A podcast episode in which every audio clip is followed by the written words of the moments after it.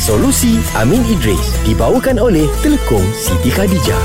Eh, macam mana orang-orang ni ya? Nampak Heran Ansel lah. lo, nampak Ansel lo. Ha, tengok tu.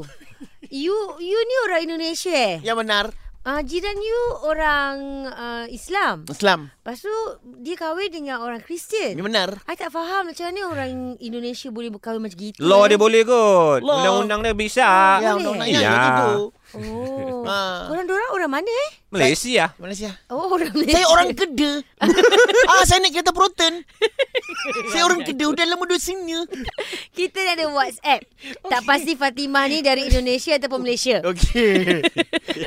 WhatsApp Fatimah ni berbunyi Dia kata dia keliru Kenapa dekat Indonesia tu Contohnya boleh kahwin berlainan agama Ah.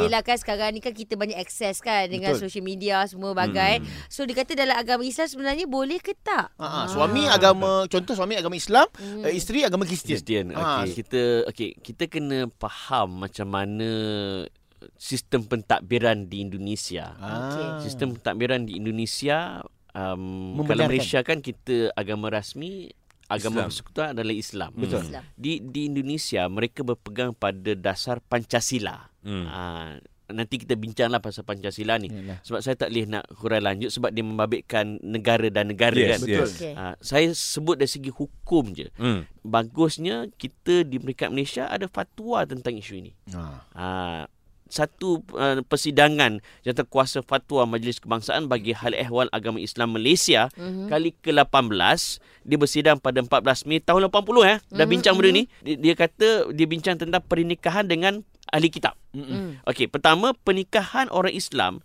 dengan perempuan kitabiah maknanya yang bukan bukan origin seperti mana uh, ditetapkan oleh mazhab Syafi'i adalah tidak sah mengikut mazhab Syafi'i. Tidak sah eh? Nampak? Maksudnya Ah, Di maksudnya Malaysia. perempuan tu bukan daripada Tak boleh. Bani Israel. Bukan mana Israel. Ah, ah. Okey. Daripada kaum lain. Dia dia dia dia Kristian juga, dia Yahudi juga tapi daripada kaum lain. Kaum lain, ha ah. Tak boleh, tak sah. Okey. Okey.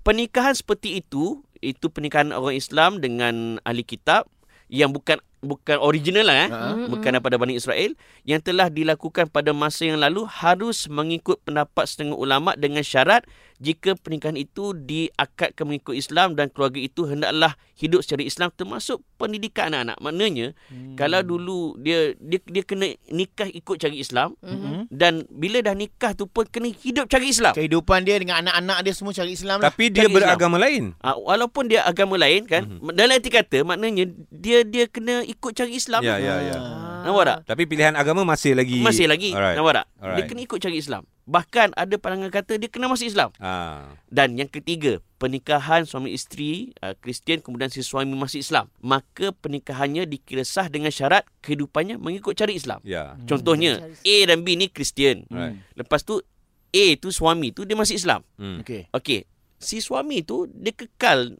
sebagai seorang Islam, pernikahan tu kekal dengan syarat dia beramal sebagai seorang Islam. Fatwa ni dia bagi panduan sebegini agar masyarakat tak keliru.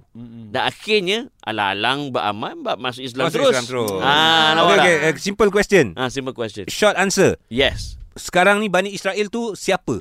Ah, dah sebab tu sangat-sangat susah untuk kita cari. Kita kita nak clarify. Ah. Nak clarify Ah. tu susah.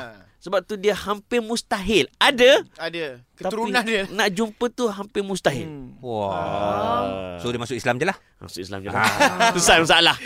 Settle. A- Ada calon ke Ji? tak ada. Eh, Solusi Amin Idris dibawakan oleh Telekom Siti Khadijah.